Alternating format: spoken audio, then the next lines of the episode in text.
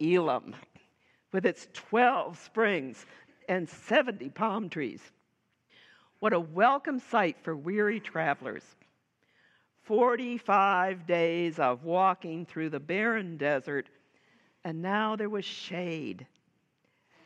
In that stark Sinai wilderness, the only shade is found beside these great limestone outcroppings. But here, there was shade cast by trees, green trees, 70 of them, enough for everyone, and water. Not the tired, warm water carried in skins and doled out carefully a few swallows at a time, because, you know, if you ran out, well, would there be more? Here, there were 12 springs of cool, fresh water. Here, sore, blistered feet could heal, tired bodies could rest. Here, mothers could let their children run and play. And here, belongings that had been snatched up in haste as they left Egypt and crammed into bags could now be taken out, sorted out, and packed with care. And then came the order to march.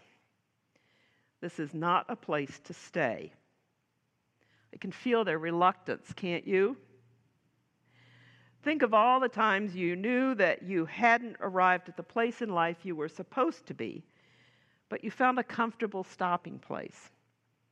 Wasn't there a great temptation to just quit? Say, that's it, I've had enough. Lots of people do that. And I can't blame them. The trek through the wilderness is hard and dangerous, but you know, unless we're willing to journey right on through it, we'll never get to the promised land. And these were a people on the march. Orders were given, and out they went back into that blistering desert. Do you wonder that the whole congregation of the Israelites complained? You know, we read the story and we think, well, that's pretty ungrateful. They were slaves, they should be glad to be free. But you know, it's a long way from Egypt to the promised land, and an even longer way from the slavery of Egypt to the responsibilities of freedom. And they've only begun the journey. They have no idea what lies ahead of them. I mean, at this point in the story, they haven't even gotten to Mount Sinai.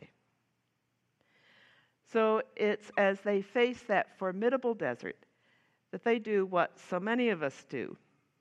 They look back and remember what they want to remember. We sat by the flesh pots and had our fill of bread. Hello? Let's get real. What slaves then or now have had much meat in their flesh pots and their fill of bread? Most slaves go hungry most of the time. But it's so tempting to romanticize the past, isn't it? I think that's part of what Paul faced in that church in Corinth. Paul had founded the church, and Apollos then came to work with them. And rather than being grateful for two very different kinds of gifts, two different styles that each one brought, people were choosing sides. Paul was my pastor. Why should I welcome Apollos? You know, when my children were young, my family belonged to a wonderful church up in North Jersey. It was a big church. In many ways, it was more like a couple of small churches under one roof. And lots, like lots of big churches, it had several ministers. And each of these were very different. They brought different gifts. But you know, the trap that so many people fell into there was rather than appreciate the varied gifts and the way they supported one another, they tended to choose sides. My minister is better than your minister. The church is caught in that tangle, Paul says. Get on with the business of being the church. Well, the road to the future always twists and turns in interesting ways. It has gifts we can't predict.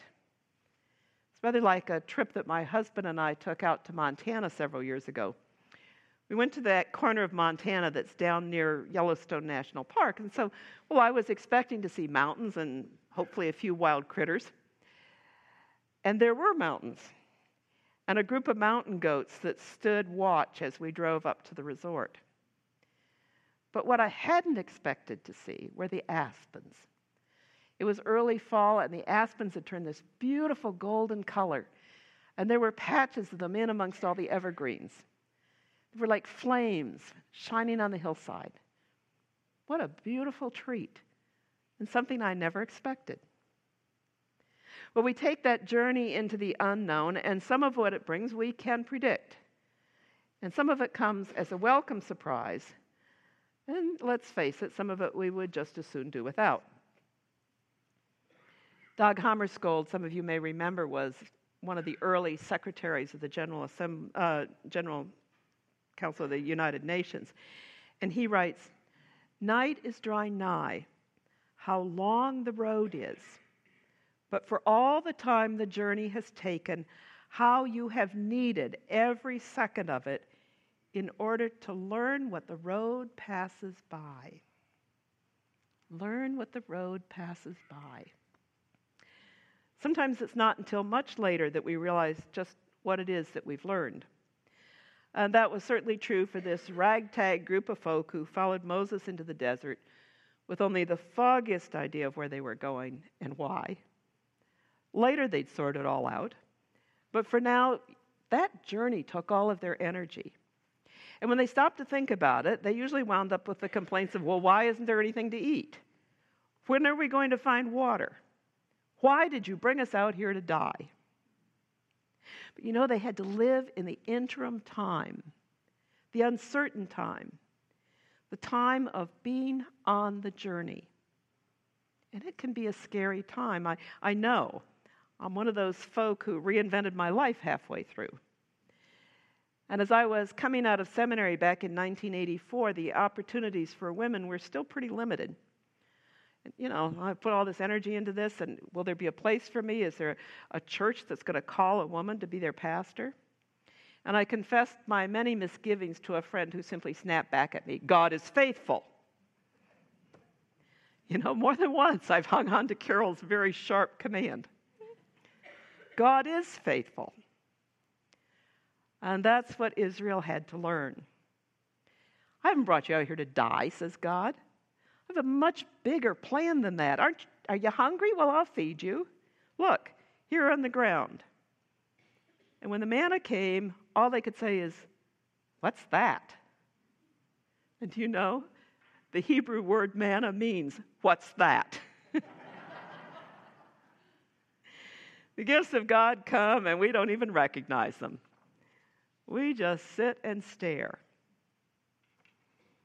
My friend Pat remembers a time when it was her birthday and a lovely flock of birds came and landed on the lawn. It was a little girl and she was just fascinated by them.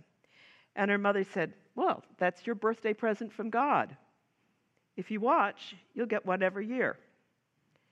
Pat said, Actually, if I remember to look, I get one every day.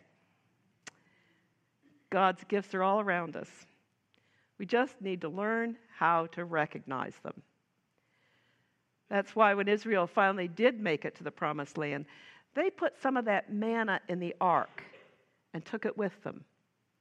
Then they had tangible evidence that God is faithful. Now, for all of you, this year will be a time of journey, a time of discovery. What will it bring? What will the new minister be like?